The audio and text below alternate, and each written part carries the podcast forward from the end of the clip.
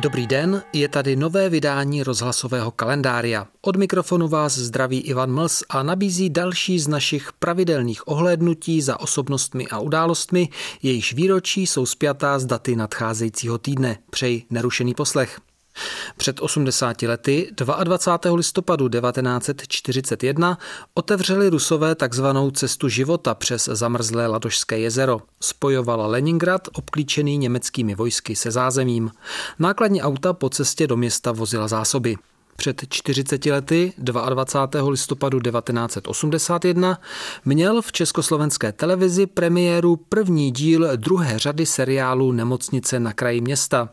Do seriálu přibyla třeba hubatá doktorka Fastová v podání Dany Medřické nebo z gruntu hodná ženská zelinářka Dobijášová stvárněná Stelou Zázvorkovou.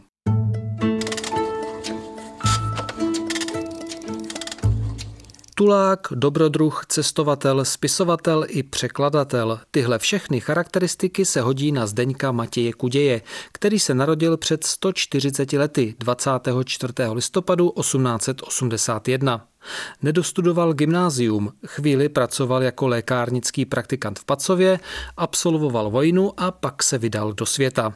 Na jaře 1906 odplul z Hamburku do Ameriky, potloukal se jako tramp, živil se příležitostnými zaměstnáními jako dělník, zlatokop, kovboj, farmář, laborant, umývač nádobí či plavčík. Po návratu domů o 3 roky později začal literárně zpracovávat své zážitky a také se zblížil s partou bohémů kolem Jaroslava Haška a zase cestoval. Byl v Rusku, toulal se i po Čechách. V roce 1917 musel narukovat do armády, ale po čase se mu povedlo vyklouznout, když předstíral nervovou chorobu. Po válce se pak živil už jako literát na volné noze. Cestoval po republice a oblíbil si zejména Vysočinu. Hodně také překládal z angličtiny. Třeba na počátku 20. let poprvé do češtiny přeložil prvních 7 dílů Tarzana, byť s tím 7. naložil poněkud svévolně. Nechal Tarzana utrpět zranění, kvůli kterému muž z pralesa v závěru románu už vystupuje jako kulhající pán opírající se o hůlku, bez ambicí znovu skákat po stromech. Zdeněk Matěj Kuděj zemřel v roce 1955.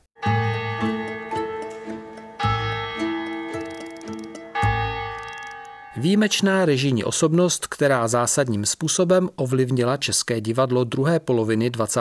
století. I tak by se dal charakterizovat režisér a herec Otomar Krejča, který se narodil před 100 lety 23. listopadu 1921 ve Skříšově u Pelhřimova. Začínal v kočovné herecké společnosti, prošel několika regionálními scénami i pražskými divadly a v roce 1951 byl angažován do Divadla národního jako herec. Později zastával i funkci šéfa činohry a začal také režírovat. V půli 60. let založil vlastní divadlo Za branou, které si brzy vydobilo vysoké renomé. Po roce 1968 se Otomar Krejča kvůli svým postojům dostal do nemilosti režimu. Divadlo bylo zrušeno a on sám si nakonec vykoledoval zákaz činnosti, takže odešel pracovat do zahraničí, odkud se vrátil až po roce 1989 a znovu na pár let založil své divadlo. Mezi lety 1946 až 1967 si zahrál také ve více než 4 desítkách filmů, třeba ve Vyšším principu, Občanu Brychovi, Tankové brigádě, Aně proletářce či Železném dětkovi. No a říkal mi Podroužek, že mě hned pustí na trať. No co tomu říkáš? Poslyšte, táto, dále ruku na srdce. Vy opravdu věříte, že vás Podroužek tenkrát udal? Aha, jo, spán tě pohladil, tak už obracíš, viď? No, to neříkejte, mě si nikdo nekoupí, ale stačí, co vidím.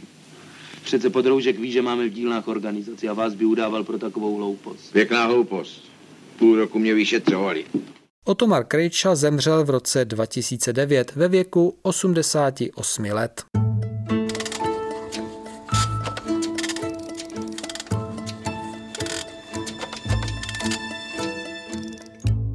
Největší popularitu jí přinesla role nervově labilní Ireny, dcery doktora Štrozmajera v seriálu Nemocnice na kraji města. Co to je ta věc? No slyšel jsi, ne? Jestli něco máš? Prosím tě, co bych s ním měla? No uvádí mi kapelu, no. A říkal, že budu možná zpívat. Zpívat? Ty budeš zpívat. Nauč se nejdřív mluvit. No dovol, co bych nemohla zpívat. A konečně má ženu a 2 děti. Tím hůř. Herečka Helga Čočková pochází z Ostravy, kde se narodila 27. listopadu 1941. Ke kumštu měla blízko už od mládí. Ve 13 letech se stala první dětskou hlasatelkou ostravského vysílání Československé televize. Studovala damu, tam ji však potkal průšvih, když při zájezdu do Itálie jedna kolegyně emigrovala a několik studentů, včetně ní, bylo kvůli tomu vyloučeno ze školy. 1,5 roku musela pracovat v dělnické profesi, než se mohla vrátit a školu dokončit. Před filmovou kamerou se objevila už na přelomu 50. a 60. let. Zahrála si třeba ve snímcích Dva z onoho světa, Partie krásného dragouna, Skalpel prosím nebo Rebelové. Diváci ji ale znají hlavně z dlouhé řady televizních filmů a seriálů. Až do půlky 90. let byla Helga Čočková členkou činohry Národního divadla, kde strávila přes 1/4 století.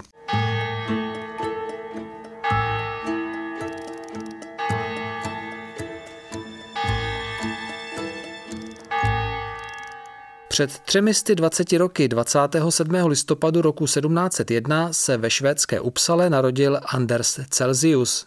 Jeho profesní dráha byla tak trochu předem daná. Dědeček byl astronom a matematik, otec byl astronom, matka dcera astronoma a tak se z Anderse stal astronom a fyzik.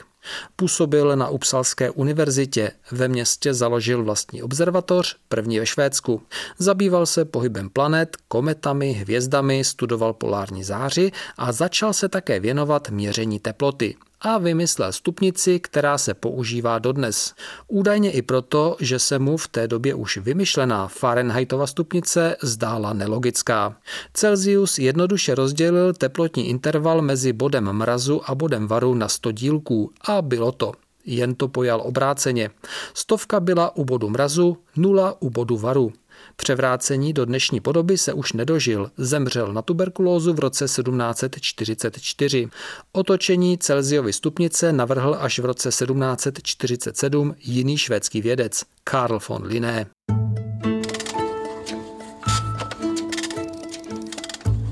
Měl přezdívku Grizzly, což neklamně svědčí o tom, že byl skautem a byl jím celý život. Mirko Vosátka. Narodil se před 110 lety 27. listopadu 1911 v Terstu. U skautů byl už od 9 let. Později pak skauty vedl, přednášel pro ně a také psal nejrůznější tábornické příručky. Profesí chemický laborant časem přešel k ochraně přírody, stal se konzervátorem státní ochrany přírody a další léta spojil s Českým krasem a psal dál. K tábornické tematice přibyla i ochrana přírody. Dokázal tak fungovat i v časech, které skautingu nepřáli. Třeba jeho encyklopedie táborníka vyšla v roce 1971. Svá poslední léta strávil Mirko Vosátka na jihu Čech.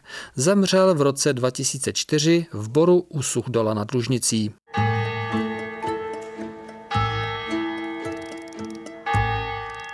Ani jsme se nenadáli a závěr kalendária je na doslech. Takže pojďme rychle na závěrečnou hádanku. Před týdnem jste měli poznat českého básníka Josefa Kainara, od jehož úmrtí uplynulo už 50 let. Z došlých správných odpovědí losuji. Tak. A drobnou odměnu od Českého rozhlasu České Budějovice získává Marie Jiřičková z Chvalšin. Gratuluji. A tady je dnešní hádanka. Poznejte bývalého československého politika, který se narodil před 100 lety, 27. listopadu 1921 ve slovenském Uhrovci. Zemřel tragicky v roce 1992 na následky zranění, které utrpěl při havárii na dálnici D1 u Humpolce. Politik, kterého máte poznat, prožil mládí v Sovětském svazu. Později, už doma na Slovensku, se vyučil strojním zámečníkem a vstoupil do komunistické strany. V poválečných letech zastával různé politické funkce, vystoupal až do ústředního výboru KSČ v roce 1968, byl jednou z tváří Pražského jara. Významnou úlohu v rozvoji společenské aktivity v posledních týždňoch a dňoch zohrála tlač, rozhlas a televízia. Vykonali kus záslužnej práce, rozšírili záujem o súčasné dianie do najširších vrstiev obyvateľstva, už dávno nebyl taký záujem občanů o naše vnútorné politické dianie. V roce 1970 ho vyloučili z KSČ, byl, jak se hezky nečesky říká, odejit z politického života a pracoval jako mechanizátor v lesnickém podniku. Po listopadu 1989 se dočkal comebacku a až do roku 1992 byl předsedou federálního shromáždění. Kdo je to? Jméno politika pište na mail kalendar@cb.rozhlas.cz nebo na poštovní adresu Český rozhlas u 321 370 01 České Budějovice. Za týden ve stejný čas a na stejné frekvenci se dozvíte, zda jste hádali správně. Z dnešního kalendária je to vše, loučí se s vámi Ivan Mls.